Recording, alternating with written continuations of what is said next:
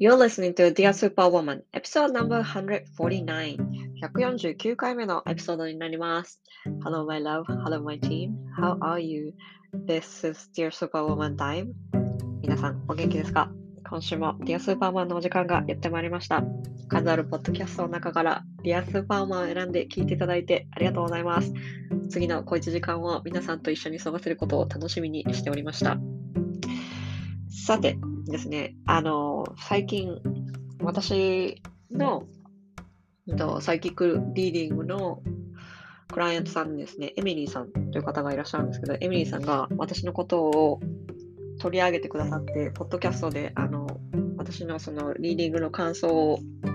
流してくれたんですね。エミリーさん、どうもありがとうございます。これを聞いてくださってるかどうかはわからないんですけども、ありがとうございました。ですごいエミリーさんが私のその私とのリーディングのその体験自体をすごい褒めてくださって、本当にありがたありがたかったんですけど、ありがとうございます。で、あの、エミリーさんとか、その、私、他の人、方のエピソード、他の方のポッドキャストって、本当に聞く時間がほとんどなくて、毎週毎週ひ、ひいひい言いながら、このポッドキャストを出してるので、本当に時間がないですよ。で、時間があったらですね、いつもなんかその、あんまりポッドポッドキャストとかって本当に聞かないです。本当に聞こうって、これは聞かなきゃって思ってるもの以外は聞かないんですね。で、他のね、日本語ののポッドキャスト方のね、あの、ポッドキャストを聞くと、なんかもうすごいちゃんとしてるじゃない。あの、最初に、ポッドキャストはこういうもので、私はこういう人に、あの、やってまして、ね、エミリーさんのもそうだったと思うんですけど、あの、ちゃんとこの番組自体を説明最初に説明してからこう番組に入っていくっていうものだったので私はなんかもう全然それができてないなってなんかこうやろうやろうと思ったんですよずっと。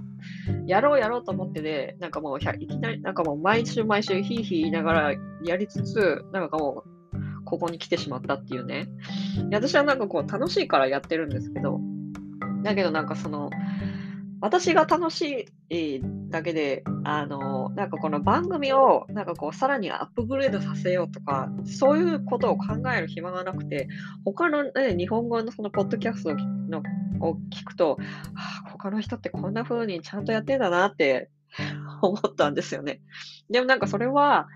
あの、私の、その、ポッドキャストがいい悪いとかって反省するとかしないとかじゃなくて、あこうやってちゃんとやるっていうのはこういうことを言うんだなって思いながら、このままいつも通りやってるっていうね。まあ、いつか気が向いたら、あの、ちゃんと説明できているようなものになってるといいんですけど、なんか私のポッドキャストってこう、常に流動的なんですよね。なんかその、私がピンと来た人に、その、その時にインタビューをして、で、それで、その、皆さんに、その、お話をシェア、一緒に共有しているっていう。で、その時私がピンときたものを、うんと、皆さんとして、皆さんと共有しているので、なんかこう、流動的なんですよね、内容が。たたまに社会派になるし、たまにフェミニズムになるし、たまに占いになるしっていう、なんかこう、これっていう、なんかこう、共通の話題、共通のなんかこう、軸みたいのはないんですよね。軸っていうのは私なんですけど、私はもう本当になんかこう、流動的で、その時にそう思ったのをやってるっていう、それだけな、それが私のスタイルなので、特にそのスタイルを変えるつもりもないんですけどね。まあ、あの、折を見て気が向いたら、あの、いつかこのディアスーパーウーマンっていうのも、もうね、前から言ってるように、題名を変えるし、まあ皆さんがいい、このままでもいいっていうのだったらこのままでいいだろうし、なんかね、でもまだしっくりこない波がまだ自分の中であるので、それに乗る気になったら乗ろうかなっていう、そういうところです。さて、これを録音しているのがですね、遅くなっちゃった1月の22日ですね。旧正月ですね、くしくも。ね、旧正月って英語で言うと、チャイニーズニューイヤーって言うんですよね。だからそのアメリカ人とかにね、こう会うと、ハッピーチャイニーズニューイヤーって言われるし、ハッピーニューイヤーって、あの、アジア人に向けて言ってくれる方もいらっしゃるんですけど、あの、アジア人の中では、うんと、祝わない人とかもいるじゃないその旧正月をもともと祝、日本みたいにもともと祝ってたけど、祝わない人もいるでしょ。で、旧正月を祝う国って多分、ベトナムでしょ？マレーシアでしょ？あとシンガポールもそうだろうし、あと、どこがあるかな。なんか、あの、いっぱいあるじゃない。だけど、日本みたいにその旧正月を言わないところもあるだろうし、他のそのね、中国のより北のアジアの国で旧正月を祝うか祝わないかはちょっと私わからないんだけど、祝うアジアと祝わないアジアがあるじゃない。で、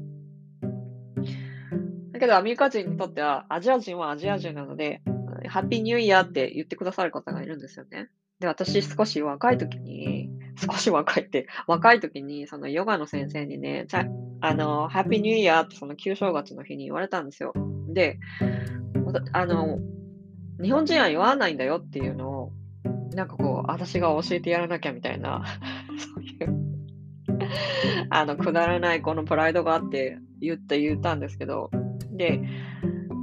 新年明けましておめでとうって言われた時に、いや、私は言わないんだよねって言われて、気分がいい人なんていないじゃん。でしょ？で、私は言わないんだよねってその時言った時に、あの、ヨアの先生がすごい悲しそうな顔したんですよね。そりゃそうだよね。明けましておめでとうございますと言って、いや、私は言わないんですと言ったら嫌な気持ちになるよね、誰だって言って、今思って、そこの旧正月っていうのは、その先生の悲しい顔が 思い浮かぶんですよね。というですね、そういう思い出があったんですけど、でもね、みんなが祝うんだったら、チャイニーズニューイヤーでもチャイニーズじゃなくたって祝、うんだったら、祝ったっていいだいいじゃんって、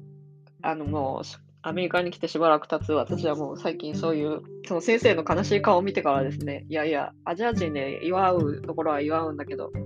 祝いたい人は祝えばいいよねっていう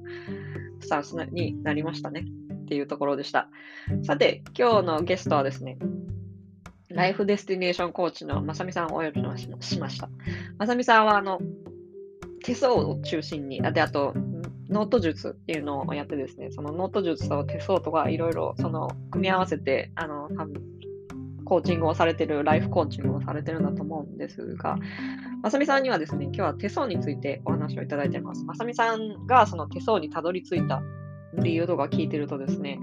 手相って、で、まさみさんのからのエピソードの中でも、まさみさんがおっしゃったみたいに、本当に手手にこの、その人の人生と宇宙があの映し出されてるっていうのを聞いてですね、いやもう本当なんかこう人間って宇宙なんだよねっていうのを、またこう、なんていうの、さらに腑に落ちたっていうか、一段とそのお話を聞いて、なんかこう、人間全体が宇宙なんだよねってね、よく聞くじゃない。体が宇宙、体は宇宙だっていうふうに言うだろうし、で、そうにも出てるってことです。やっぱなんかこう、宇宙っていう、この体、その人間個人が宇宙っていうね、その話を改めて、なんかこう、裁縫した、改めてその、裁縫したっていうのかな。改めてなんかこう、またその話をこう、聞くと、うん、やっぱりねって、そうなんだねって、本当になんかこう 本当にそうなんだなっていうのを、本当になんかこう宇宙なんだなっていうのを、あの、感じる、あの、お話になりました。なんか変なまとめ方になっちゃったけど。Enjoy the episode. See you later. さあ、今日はですね、ライフデスティネーションコーチのまさみさんをお呼びしたんですよ。で、まさみさんはですね、私何回か話したことあるんですけど、直接こうやって1対1で話すのは初めてなんですよね、まさみさん。で、で、実はそう。で、私、まさみさんのことを全然知らないし、リスナーの方も多分ね、初めてゲストに来ていただいたので、まさみさんのことをちょっと知りたいと思いますので、ちょっとこれから、まさみさんのこの今、過去をちょっと根掘り葉掘り聞きたいと思います。で、まさみさんはご出身はどちらですか？あ、はい、マリコさん、どうもありがとうございます。私は出身は、あの、生まれは大阪なんですが、あの、東京育ちです。出身東京です。生まれは大阪で、すぐ、じゃあもうすぐ東京にいらっしゃったんですそうですね。あの、両親は、あの、関西なので、親戚とかもみんな関西方面なんですが、あの、もう生まれて、もう0歳の時すぐに東京に来てるので、はい、東京です。じゃあ、と 東京、東京、関東人ですね。私も関東人です。はい、私も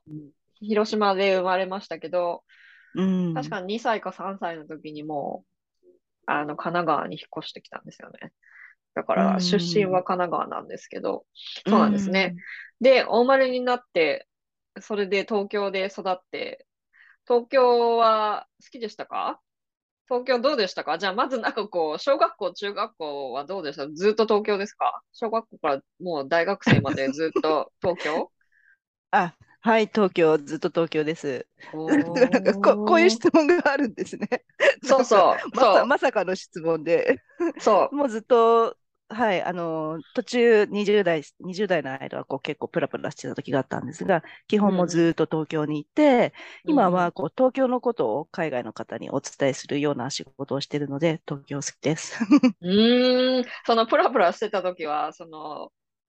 日本の外にいた、海外に行ったりとかしてたそうですね。あの、留学でアメリカに行って、まあ仕事でタイと香港にいたことがあります。うん。その、留学をしたいって思ったのはいつからですか？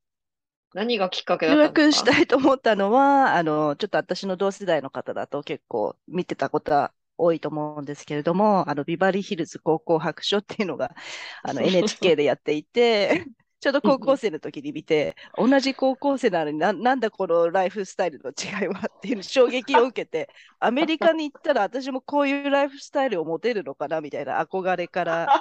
プラスあと、音楽、やっぱ中学ぐらいに入って初めて自分のお金で買った CD のアルバムがマイケル・ジャクソンで、ジャネット・ジャクソンだったので。バッド、バッドバッドじゃなくて、ヒストリーだでした、私。ああ、そうなんだ。でもあのアルバムに衝撃的です。まずアルバムのカバー自体がすごいかっこいいし、うん、あのビデオもうなんか本当映画見てるようなビデオで、あの世界観にすごい吸い込まれてって、うん、なんだこの日本とアメリカの違いはみたいな、その当時。ですごいなんか、20代まではアメリカかぶれでしたね。へえー。で、いろいろまあ分かるようになってきてからも、こう、日本の、いや、日本もいいなっていろいろこう分かるようになって、まあ、お互い、いろんな国のいいところ、悪いところっていうのをこう見れるようになってきたかなと思ってます。うん。留学は、で、その、私もね、初めて買ったアルバムはですね、あの、マドンナのライカプレイヤーだったんですよ。うん。で、でも、笑っちゃうかもしれないけど、初めて CD、CD を自分で買った、初めて買った CD って、大江千里だったんですよね。ああ、でも OSL も流行ってましたよね。でもあれですね、渋いですね、やっぱり選ぶところが。そうなのかな ?OSL ま、マリコさんの私のイメージになんか OSL 結構フィットします。OSL はニューヨークにいるからね。しかも。あ、今ニューヨークにいるんだ。住んでると思うまだ。いると思うよ、千里さん。えー、で、そう、それはいいとして。で、そのアメ アメリカかぶれだったっていうところで、アメリカかぶれだったけど、実際に留学したんですよね、アメリカかぶれのまま。そうですね大。大学は日本で出たんですけれども、やっぱりアメリカ行きたいっていう夢があったので、当時。アメリカに留学をして、あの、そのまま私はアメリカで就職するんだみたいに思ってたんですけれども、なかなか、あの、で、私はそのホスピタリティの専攻をしたんですが、アメリカでは。で、やっぱなかなかちょっと当時、あ日本人がこうビザを取るっていうのは難しいことだったので、あと金銭的にもちょうど私留学した時って、今も円安なんですけど、めっちゃ円安の時だったんですよね。140円台とかの時に留学しちゃってたので、こう、計算、そのちょっと数年前までは80円とか90円の時だったのに、なんか計算外のなんか円安になってしまって、留学の時に。うん、ちょっと金銭的に、あ、これはちょっと厳しいな、みたいになって、で、ちょっと中途半端な気持ちのまま日本に帰ってきたので、でもまだ海外行きたいみたいな、海外で挑戦したいっていう気持ちがあって、それでその時たまたまジャパンタイムズでこうタイのホテルの日本人スタッフ募集っていう広告を見つけて、それであの、縁もゆかりもなかったプーケット、タイのプーケットに行くことになって、そこからこう私のアジアでの生活が始まるっていう感じだったんですね。へえ、アメリカから日本に帰ってきてね、そのまだアメリカに残りたいと思いながらも、その日本に帰ってきたじゃないですか。その時多分日本に帰ってきたばっかりと結構、こう、逆カルチャーショックみたいなのなかったですか？あありましたね。そのアメリカかぶれだったので、なんで日本はこうなんだみたいな、そういう生意気ながらに思ってて。わかる。若い時にありがちですよね。ありがちですよね。うん、よく、よくある。なんかこう、アメリカが、ただ、ただアメリカにいただけなのになんかものすごいこう自分が、自分が違う人、ち偉い人間に思い、思いたいんですよ。例えばなんか映画一つでも、え、こんなのアメリカだったらもう去年やってたよ。なんで今や日本でやってんのみたいな。わかるわかる。そうそうそう。なんか自分が偉くなった感じなんです。一歩先取りしてる自分みたいなちょっと勘勘違いしちゃってたんですよね、当時。わすごい、わかる。若い人は、うん若い時はそういうのありますよね。私、ね私もそういうところはありました。で、うんそこでタイに行って、タイは、タイのプーケットにいらっしゃったんですね。私一回プーケットだと、はい。プーケットは、あの、コーフィーフィーはい行きましたね。ああピピと、うん。そうそうそう。あそことなんかもう一個行ったけどちょっと覚えてないや。で、あそ、どうですか？それ、そこからタイに行った自分っていうのは、それは好きでした？ああ、もう楽しかったですね。なんか、こんな私、遊んでるように仕事してていいのかな？みたいな、逆に思っちゃうぐらい楽しかったですね。へえ。それで、そこで、えっと、タイの後にどこ行かれたで、うんと、プーケットの後、またタイ、タイの国内をいらっしゃった、他のホテルに、あはい。定食だったんですか？そうですね、プーケットですごく楽しくって、で、結うん。構ライフスタイルもスローな感じで、私はまだ20前半なのに、こん。ななんかのんびりした生活、し仕事は何のスタイルに慣れちゃって、東京帰れるのかな？みたいな不安が出てきて、で、ちょっと自分を慣らすために、じゃあバンコク行こうみたいな感じでバンコク行って、う んで、バン、ばやっぱ全然違うんですよね、プーケットとバンコク。プーケットはもうリゾートホテルだったので、うんうん。で、バンコクは本当大都会でビジネスホテル、ビジネス、あのシティホテルだったので、スピード感も全然違ったし、まあそれはそれでまたバンコクも楽しかったんですけれども、うんううん。ん、えー、で、そのバンコクに行ったって、その後どこに行かれたんですか？行った後、やっぱこうアジアのホテル、ホテリエの人とのネットワークができたので、まあ香港の、うん。あの、私がちょっと憧れてたホテルがあったので、そこのホテルのこう仕事のお話をいただいたので、で、香港行って、で、香港はもう全然またタイとは違って、スピード感がもう全然違うので、で東京が一番バンコクと違いますね、また。で、東京のが一番私、なんかいいろいろ進ん、当時は、やっぱりこう、何でもかんでもこう、早くって進んでるのかなと思ってたけど、香港の方がもう全然早いですよね、スピード感が。へえ。なんかその、まさみさんの、あの、インスタグラムとかを見ると、その高級ホテルとか、そういうなんかこう、ラグジュリアスな、この、その空間に身を置くことの大切さみたいな、そういうことをこう、何回かそうお見かけしたんですよね、投稿で。うーん。で、それはそのホテルで働いてる時に、あの、感じた、感じられたことだと思うんですけど、その、なんかたまに、そのスピリチュアル系の人とかでもそうだと思うんですけど、なんかその、金持ち、金持ちのそのバイブ、波動をこう、もらうために、ちょっと高級ホテルに行って、一泊でもして、ちょっと休んで、休んで、その、その高級感、その高級なそのホテルの空間に身を置くと、その、お金が入ってくる、こう、波動が来るみたいな、そういうようなことを提唱してる人ってよね。いますよね。で、そう、やさみさんっぱスイートルームとかで寝ると、その、ほ なんかその人の寝たベッドの、あの、っていうのを言いますよね。そうそうそうそうそう。だから私もそこはすごい気になっていて、で、まさみさんはその、まさみさんがそのホテルで、うん、学んだというか感じたことっていう、その高級ホテルで感じたことっていうのをなんかちょっと聞いてみたいなと思ったんですけど、やっぱりその高級ホテルで働いてる身として、その高級ホテルにこう、の波動っていうかそういうのって、その一般の空間とはやっぱちょっと違うじゃん。旅館とだって、旅館とそういう高級ホテルっても全然違うじゃない？で、そこでなんかこう多分いろんなところで、てね、えっと、プーケットで、バン、バンコクで、それで香港に来て、で、また東京に戻ってっていろんな空間に身を置かれたと思うんですけど、どうですかね？その波動の違いっていう、波動の違いとその波動を感じる、その身で、身の、身をもって感じることって大切だと思います？あね、あの、私多分その20代の頃は、そんなこうん。と全然考えてもなかったし、分かってもいなかったけれども、ただ感覚的にこういうなんかか空間にいると自分が気持ちいいなっていうのがあって、うんうん、で、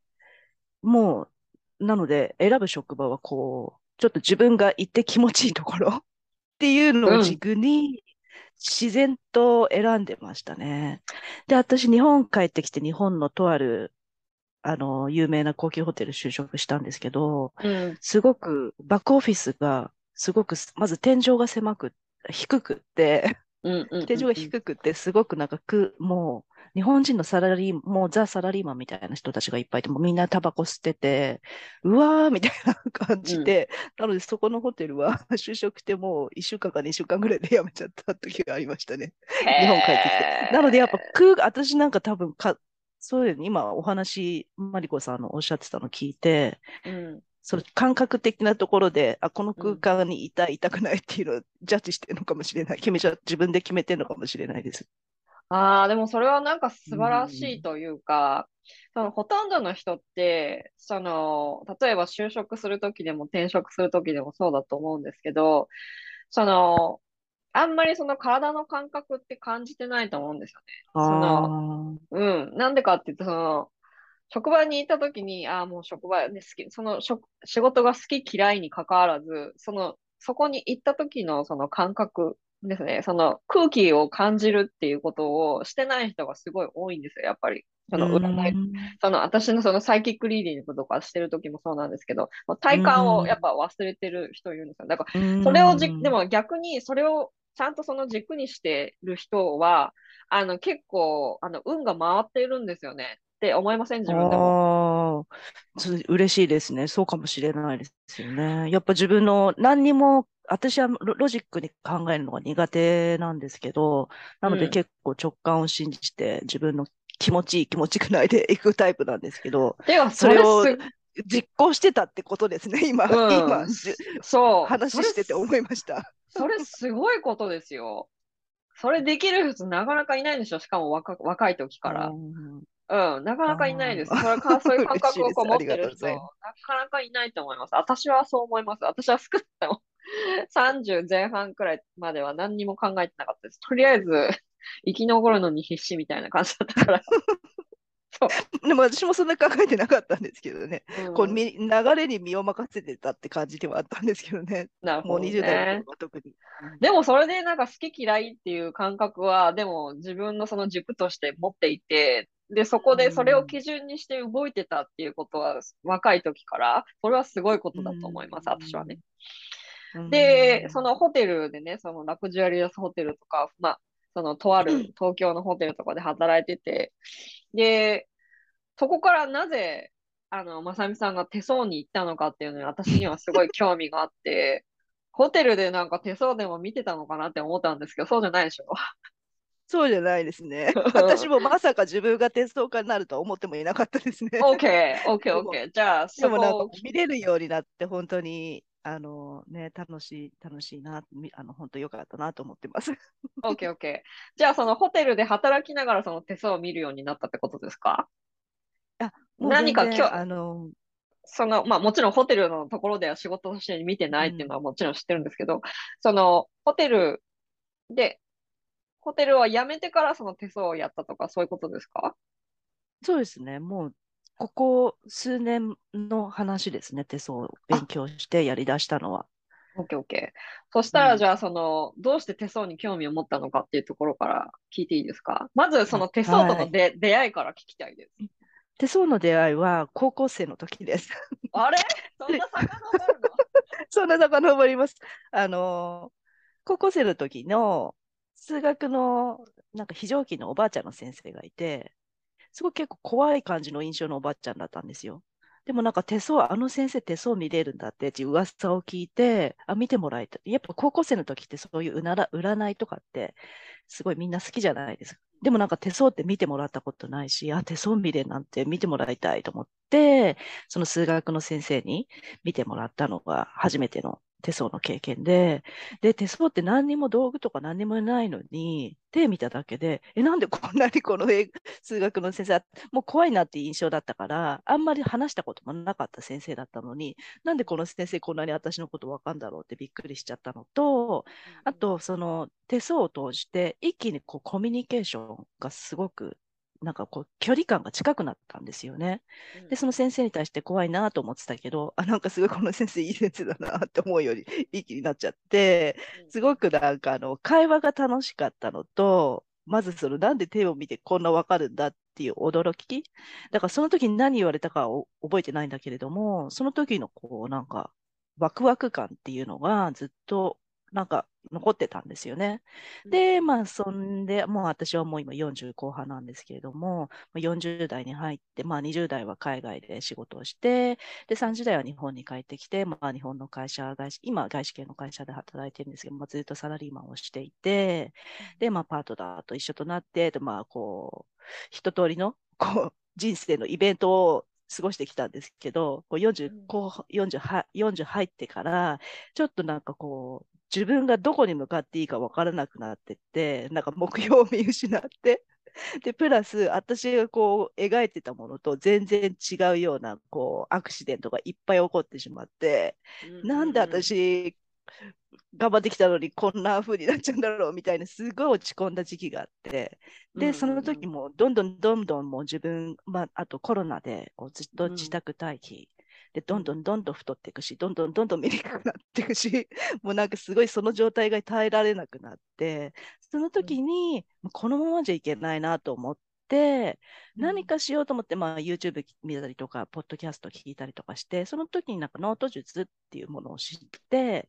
でまずそれでなんかちょっと自分自身をなんかこう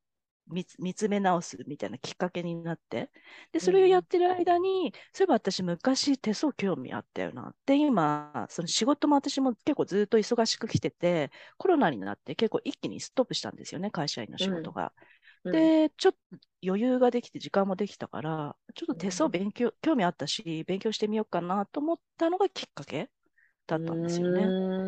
で、手相の勉強を通して、もう、だから私今までこう、会社員だったので、こう占い師の友達なんていなかったんですけど、手相としてやっぱ手相を勉強している方っていうのは手相だけじゃなくて、いろんなこう戦術を勉強されている方で、そこからこう、占い師ネットワークの友達ができて、うん、で、なんか占い師って、なんかちょっと怪しいなっていう印象の方もいたりするじゃないですか。ね、怪しいなからね。ね怪しいなって印象ねねあるか買ってくださいとか言ってくる人とかね、いるよね。ねそういう方も実際いますけどね。うん、いだからだからすごい怪しい印象だったから、自分とはまた別世界の人みたいなカテゴリーだったんだけれども、手相の勉強を通して、まあ、本当になんかこう、誰か人のこうためになればっていう思いでやってる、本当に素敵な占い師さんとあの出会うことがあって、まあ、そこでこうその方に声をかけていただいて、こうイベントに出展したりとかして、いろいろ新しい出会いがあって、そこからですね、うん、その手相なるほどね、うん、それが手相の出会いで、今そういう活動もするようになったって感じですね。へえ、じゃあその手相のきっかけっていうのは、そのライフ、40代に入ってからのライフイベントとコロナが重なってっていうところだと思うんですけど、その自分でもそのコントロール、その私もそうなんですけど、自分でもコントロールできないくらいのそのことが大体40代に入ってくると1度や2度あるんですよね。1度や2度じゃないですよね。はっきり言って。40代になるとね、この、ね、英語で言うとそのミッドライフクライシスっていうじゃないですか。で、なんとなく、まあもちろんその結婚してね、結婚してる人もいるだろうし、子供もいる人もいる人、もちろんその人それぞれで、別にそのパートナーがいてもいなくても、子供がいてもいなくても変わらないけど、ふとあるとき、40代になった時に、40代多分3、4、5とかだと、3、4、5、6ぐらいだと思うんですけど、ふと、今まで私って何やってたんだろうって思う時って絶対誰誰でもあると思うんだよね。絶対あるの。で、そういう、で、でそういう時に限って、あの、自分の家族に何か起こったりとかするんですよ。で、私の私も本当にそうで、あの、いろんなところで話、多分ね、誰か、他いろんなところで話してからお伝えしますけど、本当に本当に、もうコロナのちょっと入る、コロナになりかけの時だから2019年ぐらい、2019年の冬ぐらいですね。あの頃はもう本当にもう離婚しようって思ってたくらいなんですよ。もう飽きちゃって。結婚生活に。で、結婚生活に飽きちゃって、で、それでもう離婚しようって思ってる時に、で、コロナになったんですよね。うん。で、離婚しようって思ってるのにコロナになって、パートナーと家に一緒にいざるを得ないわけですよ。うんうんうん。で、そんなところで身動身動き取れない時に、あの、母親が病気になったんですよね、日本で。うんで、動けないんですよ。でも、本当にあの時はめちゃくちゃ苦しかったですね。っていうようなことが私はありました。で、あの、うん差し支えなければ、あの、まさみさんのそのライフイベントの中の一つで、おなんかこう、皆さんに公開してもいいようなそのライフイベントの一つ教えてもらってもいいですか？ミッドライフクライシスのライフイベント。そう、一つ。そうです。うん。私はその、結構さん、もう20代はそう海外行って、30代はまあ日本で仕事してたんですけど、結構遊びも仕事もいろいろやってて、プラプラしてたんですよね。また30代は30代で。なので、なかなかパートナーと巡り会えなかったんですけれども、でうん。40に入って、やっと、あ、もう一生こう通していくっていうパートナーとやっと出会えて、うん、で、一緒にこう、もうマンションを買って、引っ越しっていうタイミングだったんで、ちょうどもう、ま、コロナの前にマンションを買って、で、引っ越しで、うんうんうんで、じゅもうもちろん住宅ローンを組んで買って、で、私のパートナーはもう、あの、アメリカ人の黒人ミュージシャンなので、うんあの、コロナと発生と同時に、うん仕事が本当にゼロ、うん すべてキャンセル。ステージがね、お休みになっちゃいますもんね。で、ホテルだうんもう全然。そう、全然外出できないし、何の演奏もできない状態になっちゃって、で、そ、その、だからそのタイミングで引っ越しして、住宅ローンがスタートしたのに、相方は Oh 収入ゼロで、いや、私が支えていくみんなみたいな感じになって、でやっぱもうね、表現者だから表現する場所がなくなっちゃうとストレス溜まりますよね。まあ私も私で、今まではこう会社に通勤してたのが全てぜ在宅勤務になったので、家にいなきゃいでけないのね。家にいなきゃいけない。で、一日中家にいるっていうライフスタイルを今までしたことがなかったので、それはそれでストレス溜まるし、相手ももうストレス溜まってるし、うん、で、お金の悩みもあるし。で、本当だからもう、で、仕事も、私は会社員だけど、こう、海外の人を相手にするような仕事なので、うん、いつもしかしたら、外資系の会社なので、もし、いつかし、もしかしたら、ポジション、私の仕事もクローズになるかもしれないと思って、コロナだから本当なんかあの仕ね。事、コロナだから、いつどうなるかわからない。で、相手はもう今、もう全然身動きできない。うんなので、お金と仕事と、もうリレーション、パートナーシップがもう本当にぐわーって崩れてってわ、かる。すっごいなんか、あるんだよね。そういうのね重なるんだよ。40代は特に。そう。それでなんかうもう、あれ、頑張ってきたのになんで私こんな苦労してんだろうみたいな。わかる。そう。そこでじゃあ、でもそこで手相に行ったっていうのが、その YouTube とかでその、なんていうの、そのググったりとか検索したりとかして、それで占いに、占いを勉強してみようって思ったのは、その、まずはそのノート術の方がいらっしゃって、で、その方、その方から手相、手相読みを教えていただいたってことですか？それともその、あ、そのノート術を、見て。OK。じゃあノート術をやって、そのノート術をそういろいろやってるうちに、あ、手相って、私そういえば興味あったなっていうことで始めたってことだったんですね。そうですね。ちょうどタイミングが重なったんですよね。で、まあ、ノート術もやってみて、で、手相もやってみて、で、まああと、その、オンラインでちょっと手相の鑑定を受ける機会があって、そう、自分自身のことを結構見失ってた時に、こう手相を見てもらって、その自分の強みだったりとか、生まれ持った資質だったりとか、うん、あ、こういう人生歩んできましたねっていうことを聞いて、ああ、そういえば私こういうことで興味あったし、こういうことしたいなって思ってたよなって、すごい すごくなんかこう自分自身の中で、で、思う、やりたいなって思ってたことに対して、すごい太鼓判を押された感じだったんだよね、そですよね、その時に。あ、じゃあこれはもうやろうと思って、うん、で、そしたらまさか、あの、手、手相家になったっていう。素晴らしいですね。あの、やっぱりその最初になんかこう、こういう人生だったんですねとかっていろいろ教えてくださったその先生、高校の時の先生もそうだし、で、なんかそのやろうとしてたことをね、その最近だと思うんですけど、最近その太鼓判を押してくださった人もそうだと思うんですけど、いい、いい占い師とかに会うと、大体そのうん気分、気分よくこう、あの、後押ししてくれる存在ですよね、占い師の人たちって。うんでだからもちろんきっかけになりますよね。そう、ん絶対そう。そう、それはそう。それがもう本当に、その、いい占い師か、ダメな占い師かっていうのを見分ける、その、一つではありますよ。うんあると思います、うん私はね。で、もちろん、その、お金が目当てでやってる人たちっていうの、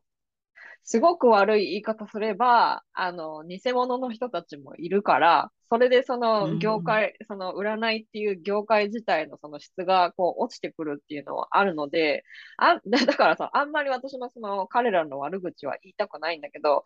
でもその、いい占い師と悪い占い師っていうか、その、もちろん人間同士だから、その波動が合う合わないってあると思うけど、いい占い師さんに会うともう絶対なんかこう、人生が好転していくそのきっかけにはなりますよね。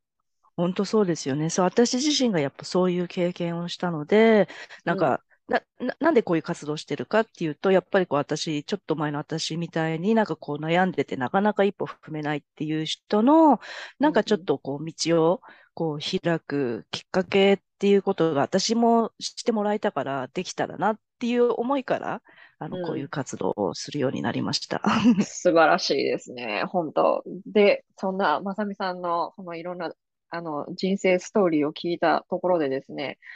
少しその手相自体のことについてお伺いしたいんですけど、で、まずその右手と左手っていうのがあって、さっきあの、まあ、あの収録する前にちょっと教えていただいたんですけど、右手っていうのは一応その現在と過去で、現在でしたよね。その切り開いていける方が右手ですよね。はい。そう、あの、手相っていうのは、実は脳のシワ、シワが手に、手にシワとして現れてるっていうふうに言われていて、で、右脳が、右脳っていうのは結構直感だったりっていう、あの、力がある脳なので、その右脳は左手に現れていて、左脳は右手にシワとして現れてるっていうふうに言われています。で、右脳は直感なので、生まれ持った資質、強み。左脳は結構ロジックに考えるものなので、自分の自分自身の環境とかで自分で切り開いてきている運命っていうのが、あの、より出てるというふうに言われています。なので、だいたい35歳ぐらいまでは、あの、左手の方をメインで見て、35歳以降は右手の方を結構重視して見る。でも、あの、手相を見るときは両方見ます。ほー。多分気にな、この、これを聞いてくださってる方たちが気になるのは、大体金運と 恋愛運と、あと、その転職とか、そういう天気の、天気ですね。自分にとっての天気っていうのがいつ訪れるかっていうのを多分見たいっていう人が多分いると思うので、あと結婚運とかもそうだし、あるといろいろあると思う。大体この4つだと思うんですけど、うん。まずその、大体その、例えばじゃあ大きな天気があったとします。天気があの、あるとしたらですよ。その、そのお客さんとして来たときに、大体どこ、なんか引っ越そうかちょっと迷ってるんですよねって言ってる方が、あの、まさみさんの元に来たとしますよね。そしたら、まずまさみさんはどどこをどういうふうに見ますか？大きなきっかけっていうのは、やっぱこう、ライフイベントに関わるところなので、開運線を見ますね。開運線が出てたら、あ、そのタイミングすればバッチリだねっていうのが分かって、開運線っていうのは、生命線ってわかりますかね？生命線って一番下の線。うんうんうん。あの、こう、一番親指側の、親親指側の、こうん。の親指のぽっくりしたところの線が生命線。うんうん。この生命線の上に縦に伸びる線が出てたら、それは開運線なんですよね。へー、OK。で、その開運線のまた位置によって、あ、だいたい何歳ぐらいに開運のイベントがありますねっていうのがわかるんですよね。へー、その上に出て、え、その何歳かっていうのはどこでわかるんですか？そ、その何歳かに関しては、この留年法っていうちょっと方法を使うので、これに関してはちょっと口で説明するのはかなり難しい。そうね、そうね。オッケー、オッケー、オッケー、オッケー。じゃあ、そう、もう、まあ、もう一つのしとして、例えば、そうね、あの、例えばシングルの方、ね、で、独身の方で、いや、あの、彼氏が欲しいとか、ね、パートナーが欲しいとかっていう方がいらっしゃったら、どこを見るんですか？みまず右手と左手どっち見るっていうか、左手を見るんですよね、きっと。未来だから。両方見ます。両方見るの？恋愛に関しては両方見ます。で、うんうんうん、恋愛に関しては右手の方、あ、左手の方は、うんうん、左手の方に線が出てる方は、うん、あの思われてる線。で右手の方は自分が思ってる。で、その何を見るかっていう、よく結婚線って有名ですよね。まあ、それもあるけど、私はそっちよりも生命線と感情線？感情線はあの上の線、一番上の線、この1、2、3の上、あの、小指に近い方の線。生命線と感情線の間につながるような線が出てる位置によって、うん、あ、何歳ぐらいに大恋愛がありますねとか、ありましたねっていうのが、わかります。で、それが、左手の方が結構濃く出てたら、あ、相手から思われてる方が強い。で、右手の方でより濃く出てたら、自分が思ってる思いの方が強いみたいな。で、でも両方同じぐらいだったら、あ、両思いですね、みたいな。へえ。なんかね、私、本当にシワが多すぎて、わからない わからないんだけど、でも、その、結婚線、ほら、この2つあったりとか、あったりとか、で、なんかそれ、子供が生まれるとか、子供が生まれる、生まれないとかっていうのも、なんかいろいろ都市伝説として、あの、あったりとか、私は聞いたことあるんですけど、で、なんかその手相とかにも、その、例えば、見えちゃう人には見えちゃうんですよね、いろいろ。もう多分、まさみさんも見たら多分わかると思うんですよ。例えば、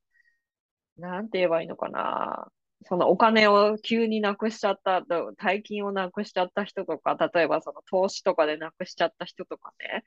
そういうのとか見てもわかるでしょう、きっと。手相とかで。まあでも、雰囲気でわかりますよね。まあね。まあ、やっぱね、こう、うん。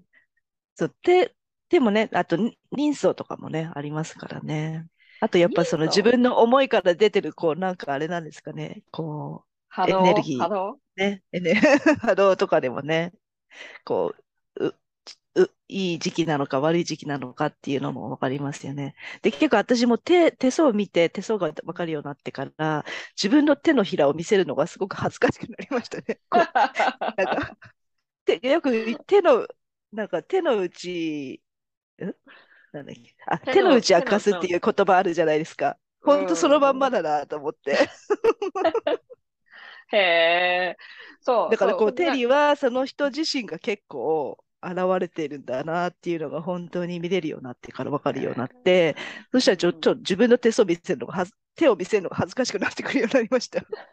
すごい個人情報がすごい出てるみたいな。なるほどね。私、そう、私はもう本当にいろんな線がいっぱいあって、繊細なところはもう本当に私繊細なので、考えすぎるくらい考える時があるので、だからなんか線が細かく出てるのはね、あの、よく言われたんですよ。本当に私、さっき、あのね、あの、この収録前にも話したんですけど、私のパートナーは本当に3本の線しかないんですよ。本当に、あの、生命線、頭脳線、感情線ってさ、頭脳線だってあって、もう本当にそれしかないの。それしかなくて他に見ようがないみたいな。だからなんかその手相って本当になんかこう、性格が現れるんですね。本当に。ね、本当シンプルな人は、本当に物事そんなに、あの、くよくよ考えないで、うん、あの、本当その日を楽しく過ごされてるねえ、本当にそうなんですよ。もう私のパートナーも本当まさにそうなんですけど、うんうん、先のことそんな考えないで、今日をたあの楽しんでいくっていう感じですよね。そうで、あと、もしこの真ん中の線が短めだったら、すごく活動的だと思います。すぐ、すぐこう、あんま何も考えないで行動するタイプだと思います。へえ。私はまあまあ、あるにはあるんだけど。そう、それで、多分ここ、これを聞いてて、あの、気に、気になる、あの、こと、これを聞いてらっしゃる方が気になるのとして、何かその、ラッキーなことが起こりそうな時に出てくる、あの、シワみたいなものは多分あると思うんですけど、それは口で説明できますか？ラッキーなのはやっぱさっきの海運線。あ、オッケーオッケー。じゃあさっきのその海運線。生命線の方から出てる縦に上がって縦のる線、。縦の線ね。たうんうん縦に上がってる線。プラスあうんうんとやっぱ運命線も結構濃く出てたら、あ、自分がこうやっていこうっていうような意志が結構強く現れてる線なので、これ運命線ってどれでしたっけ？運命線ってあの、縦に、真ん中に縦に伸びてる線。あのあるあるある。手のひらの下からうんうん中指に方面に向かってまっすぐ上がる線。うんうんうんで、これ運命線って言って、やっぱり運命線って結構でも、人によってはすごく見づらい人もいるんですよね。うん私の運命線は、なんかこう、横にこう、シワがたくさん入ってる。けど、右側にすごいいっぱいある。なんかこう何個かに枝分かれしている感じです。うーん。なんか横に入ってる線がもし多いと、時々ちょっと、しなんか障害とかがあるかもしれないけうんど、でもくっきり上にうん上がってんだったら自分の意思で、あのー切り開いていくぞ、みたいなつ意志が強いので上がってってるんだと思います。マリコさん、そんな感じですよね。そうかも 自分のね。強い意志をお持ちな印象だし、うん何かあって、障害があってももう行くぞみたいな感じ。そう、そう。あのね、なんかでもすごい不思議なのが、左手はどっちかっていうと右手、もちろん利き手だから、右手が利き手っていうのもあると思うんですけど、どちらかっていうと右手の方のシワの方が深いんですよね。それなんああ、それなんか関係ありますか？自分の意志ですよね。やっぱそうなんだ。自自分分の自分が切り開いて自分の意志でも切切り開いてってるんですよね。りやったね。生まれ持った強みを生かしながら、い自分で行くぞみたいな感じなんだと思います。やったね、やったね。てかさっきクリーム塗っただだけだだけなのかなと思ったけど、そんなことない。なんかね、右手のシワの方が深いです、どっちかっていうとう。ん、だってシワ変わるんですよね、手のシワは、手相って。そう、私それも聞きたかったんですけど、母、うん私の母親が、その、運が良くないから手をマッサージしろってよく言ったんですよ。うーん。本当、あ本当？本当、だからそ、その線、例えばこの時期に開運したいと思ったら、生命線のところに自分で縦に上がる、その、なん、な、この何歳ぐらいのところでガーってこう自分で線引いてたら、それ意識するようになるから、開運していくようになります。やったー みんなこれ聞きましたか ?2023 年これこれやって、皆さん実践してくださいね。じちょっと自分でこうなぞって書くようにする？で、なんかちょっと運命線が薄かったら、自分が迷ってる時期かもしれないので、いや、うん自分や、でもこれでやっていくぞみたいな強い意志を持ちながら線を引いていく。それいいこと聞いたと思いますよ、みんな今日。私もね、すごい薄かったんですよ。まあ、やっぱ悩んでた時期。うんで、運命線うん全然出てないやと思って、すごい落ち込んでたんですけど、なんかやっぱちょっと自分でやり、やりたいなっていう方向が見つかってきてから、うんやっぱちょっと濃く出てくるよ。あの、まだ薄いんですけど、私の場合は、もうあの、前より見えるように濃く出てくるようになってきましたね。本当に変わるんですよ自分の意思次第で。でもなんか自分でその手相を見ると、手相でなんか見て落ち込めるってなんかいいですね。え、面白いですよね。うん、なんかいいなと思っちゃった、今。私で、は、あとやっぱ開運線も、あ、これ、あ、でも大丈夫、この時期に開運線出てるから頑張ろうみたいな。おー私はなんか一つで、一つか二つ出てるけど、なんかこの、感情線の方と一緒に、なんかこう、一緒になってる感じですね、今のところはね。こう、うん2、3本ありますね。左は、左は1本ありますけど、なんかね、十字が多いんですよね。十字が、いろんなところに。あー、それはですね、神秘十字っていう、お多分、マリコさんのが見てないけど、うんおそらく神秘十字があるんだと思うんで、やっぱスピリチュアルとかサイキックとかやられてるから、うんうん、そういう力をお持ちだから、でありますよね、きっと神秘十字が。ある、ある。うん。すごい十字がいっぱいある。いろんなところに。そうなんですよね。うん本当だから出てんだよ。手、手、手の、手に、手にはあなたの人生が出てます。そう。でもね、そのサイキックって自分、ほ他の人の、他の人もそうですけど、自分の人生のことって全然からっきし見えないんですよ。うん全然見えないから、多分そういううんサイキックの人は手相を勉強するといいですね、多分ね。そうすると自分で喜んだりがそう、自分で喜んだりがっかりしたりできるから。うん。いいなと思います。そう。で、そうですね。じゃあ、その開運としては、その自分でこう、上に向かっていく、その開運線をマッサージするっていうことですね。で、金運もやっぱそれと同じ？なんか金運線って。金運は、さっきね、マリコさんおっしゃってたけど、この、うん、薬指の下、のところに線が出てると、これはなんかの名誉成功の線なので、やっぱりそういうビジネスとかでも、あの成功していく。だから、ここ金運ですね。中指のその下からその最初のこの横の線につなして出るとやつですよね。はい。で、この手のひら自体が宇宙の天体っていうふうに言われてて、うんうん、その手のこう膨らみがあるじゃないですか。親指の下だったりとか小指の下だったり、そこがぷっくり発達してるところが、そこの天体エネルギーのパワーをいっぱい受け取ってるっていうふうに言われてて、あと手の指がアンテナなんですよね。だからこう宇宙からそのエネルギーを手の指、指のアンテナを通してそこにエネルギーを受けているので、そこが発達してると、あ、そこの意味が強いですねっていうふうに読み解いていきます。へえ、じゃあ例えばその小指側のそのこのあるでしょ、ぷっくらしているところ、小指側のそのぷっくらしているところ、はい、そこは何何を示しますか？小指の下が水星なので、結構コミュニケーション能力だったりとか、ですね。で、ここ、まあ、こ で、ここが火星って言って、下の方？マリコさん、ホロスコープわかります？まあまあ、ちょっとはわかる。ね、で、その水、なんか意味があるじゃないですか、それぞれ。水星、火星と。もう本当にその意味そのまんまなんですよね。だから水星とかだったら、まあお金、コミュニケーション能力。あ、あとこ、こ、さっき金運って言ってたので、あの、こっちの薬指の下はこう名誉成功だけど、この小指の下はコミュニケーションとか財運とかもあるので、小指の下にも結構線が出てる方、ぷっくりしてる方は金運はありますね。へえ。でもいっぱいあって、でもちょっとシャーってなってたら、お金回りもいいけど、お金も入ってくるけど、お金使うことも多いかな、みたい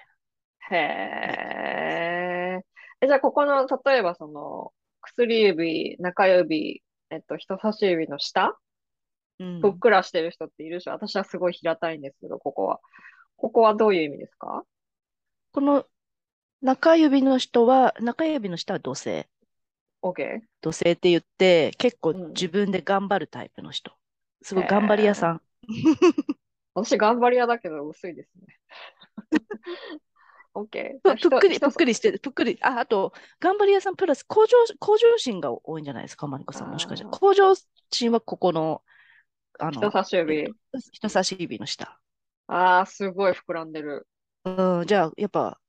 あの向上心があるから結構頑張るんだと思いますよ。なるほどね。え、この親指の。親指のここの下のところがぷっくりしてる人、プラス、ここにこうシワがシャーってなってる方は、うん、ここはあの月給って言って、あ、うん、金金星球って言って、本当になんかあの、愛情面。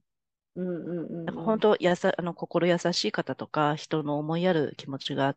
の、すごく高い方は、ここはぷっくりしてたりとか、シワがいっぱいありますね。優しい方は、愛情いっぱいの方は。えー、私考えすぎで愛情いっぱいだからすごい膨らんでる。うん、でいやだって、ま、マリコさんは私すごく愛情深い方だなってすごく印象を持ってたので、やっぱありがとうございます。ありがとうございます。そう。で、こんな、こんなですね、まさみさんにいろいろ教わ教わりましたけど、まあ、もちろんね、そのリス、聞いてるだけじゃなかなかわからないこともあるだろうし、まさみさんだってもっと実際にこの写真を撮って、多分まさみさんに写真を送って、いろいろこのしら、まさみさんが調べていただくと、いただけるということだと思うんですけど、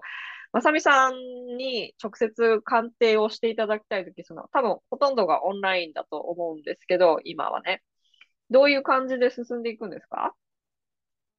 はい、今、あの、オンライン鑑定を主にやってまして、私のインスタグラムのところにちょっとリンクを貼らさせていただいてるんですが、そこから申し込みをしていただいた後に、ちょっと写真、手のひらの写真、お手数をおかけするんですが、ちょっと写真を事前に撮って送っていただいて、それでちょっと私の方でも、あの、じっくり調べてみてからお伝えするっていうような形で、あの、やっております。お直接お話もされるんですね。直接、はい。あ直接話もします。OK、OK。じゃあで、写真を送って、あ、はい、た写真を送っていただいて、で、う Zoom ん、のオンラインで、あの、うん、鑑定結果をお伝えしながら、うん、あの、お悩みとか、あの、お話聞かせていただければ、ご相談に乗うん。ったりとかもしてます。うーん、まさみさんね、こんなに詳しくもう聞、聞いてからはですね、まさみさんにぜひですね、鑑定してもらうといいと思います。さ まさみさん、いろいろ、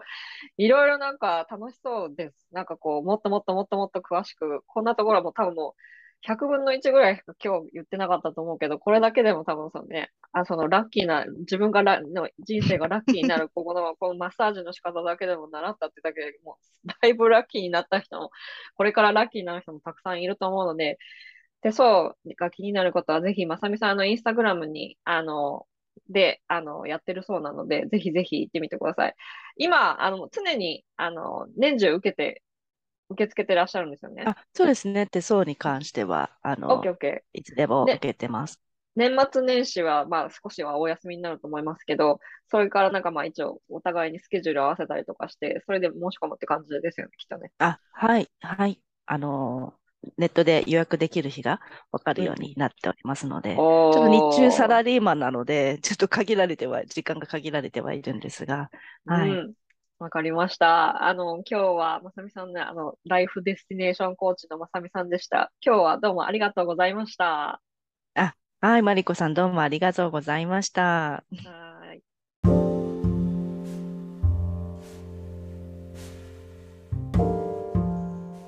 Thank you for listening to the end. 最後まで聞いていただいてありがとうございます。まさみさんとの会話いかがだったでしょうか？ね、やっぱりそのなんかこう手のひらにその自分の力で書いていくっていうのが右。35歳までは左になんかこうよく手相が出ていて、35歳からはこういろいろ出て、この自分の手で、自分の手で変えられる35歳以降はこう出てくるっていう、なんかこう強く右手の方に出てくるっていうのを聞いて、なんかもうすごいこう、なんか合点がいったというか、私は28歳の時にアメリカに来て、で、なんかもう最近40代に入ってから急にやっぱなんかこう多分いろんなところでいろんな人が言ってると思うんですけど、40代に入るとすごいいろんなことが生きやすくなるっていうか、どうでもいいことにエネルギーを使いたくないっていう気持ちの方がどんどん強くなってくるんですよね、40代に入ると。だから、なんて言うんだろう、自分に必要のないもの、自分に必要じゃないもの、自分に必要じゃないもの、自分に必要なもの、時間の無駄、時間の、これは時間を無駄にしてでもやってみたいっていうような、そういう判断がつきやすくなるんですよね。多分、なんかこう、脳みそが変わるんじゃないかと思うんですけど、脳科学的に言って、脳科学を勉強してらっしゃる方だ、教えてほしいんですけど、多分ね、20代、30代っていろいろもがきつつも、もがいたところでなんかこう、いろんなことがいろ、ねうまくいったりうまくいかなかったりっていうのはあると思うんですけど、特に女性の場合は多分40代に入って急に、あ、これは、これはもうやりたくないなって、これはやりたいなっていうものがはっきりしてくると思うんですよね。だから、その30代でなんかこう成功したとか成功しないとか、ね、あのお金持ちになった、お金持ちにならなかったっていろいろあるかもしれないけど、なんていうのかな、多分ね、いろんなことがはっきりしてくるのが多分40代以降だってなんか思うんですよね。多分これっていろんなところで言われてると思うんですけど、40代でこれを聞いてらっしゃる皆さんいかがでしょうか？で、私最近、その、湯者をやってるって、確かあの、しおりさんとこのエピソードで言ったんですけど、湯者、いお湯で髪の毛を洗うっていうのを始めて結構もう2、3ヶ月経つ、2、3ヶ月以上経ってる、もう3ヶ月ちょっと以上経ってるんですよね。で、やっと、で、なんかその酢に、そのハーブ、乾燥したハーブでも、ね、あの生のハーブでもどっちも酢に、あの、アップルサイダービネガーに、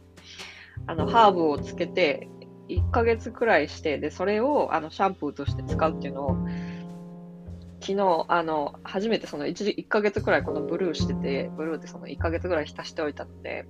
それを使ったんですよね、初めて。したらですね、すごい髪の毛が調子いいんですよね。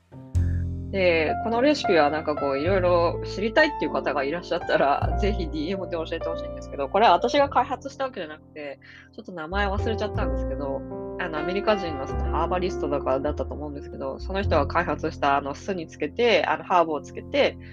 あのそれをシャンプーとして使うっていうやつなんですけど、ぜあの気になる方がいたらですね、ぜひあの あのこのポッドキャストのエピソード聞いて、すごいこのハーブで髪の毛を洗う、ハーブの酢のハーブであの髪の毛を洗うってことにあの興味がありますっていうふうに言ってくれれば、あのレシピをお渡ししますので、で、もちろんその彼女のあのクレジット、クレジット付きでですよ。私がここで言っちゃう、全部言っちゃうと、その彼女のクレジットにならないか、その彼女の、彼女では、彼女はこういうふうに言ってましたっていうのを、ちゃんと説明付きで、あの、お伝えしたいと思いますので、もし聞きたい人がいたら、たくさんここで DM をもらったら、次のエピソードでお伝えしたいと思いますので、ぜひぜひ、あの、楽しみにしていってください。それではまた。See you next week. Bye.